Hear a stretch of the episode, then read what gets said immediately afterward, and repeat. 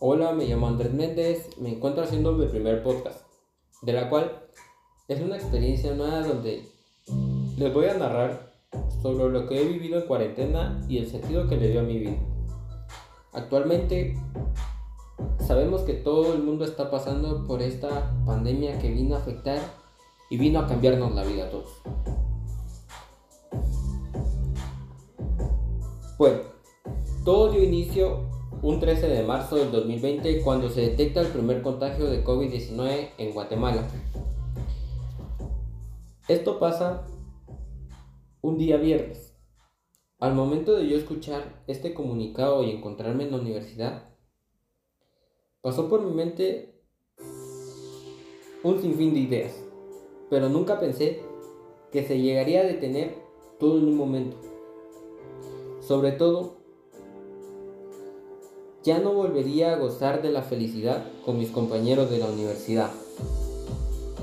¿Quién iba a pensar de que la educación cambiaría de la modalidad presencial a una modalidad virtual? Tenía una esperanza de volver pronto a las clases presenciales y de que todo volviera a la normalidad, pero cada día se escuchaban más contagios y mi esperanza de volver era menos. Los días seguían pasando. Mientras los días pasaban, nuestro gobierno incrementó medidas para resguardar nuestra seguridad, lo que era la cuarentena. No podíamos salir de casa, nos encontrábamos con nuestra familia en casa. Por un momento lo vi de un aspecto negativo, pero por otro punto de vista, logré darme cuenta de que estas medidas eran para resguardarnos. Permanecer en casa era una convivencia familiar donde me, doy, me di cuenta de que la vida de cada ser que me rodea llena un espacio de paz y alegría en mi vida. Al momento de convivir con mi familia, crea una felicidad muy grande donde todos pasamos momentos muy agradables y le encontramos un propósito. El propósito es de seguir adelante y saber que la felicidad la encontramos en la unión, porque no sabemos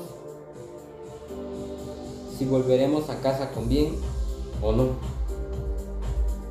Sabemos bien que el encuentro verdadero exige voluntad de ayudarnos mutuamente, enriquece nuestra personalidad de comprendernos, como también participar en la vida del otro al momento de compartir los problemas y sobre todo los gozos, las alegrías. Bueno, como mi plan de cuarentena era convivir con mi familia, llegamos a, a encontrar ese espacio, ese momento donde todos vivimos un momento muy agradable, ya sea en, el desayuno, en el almuerzo o en la cena.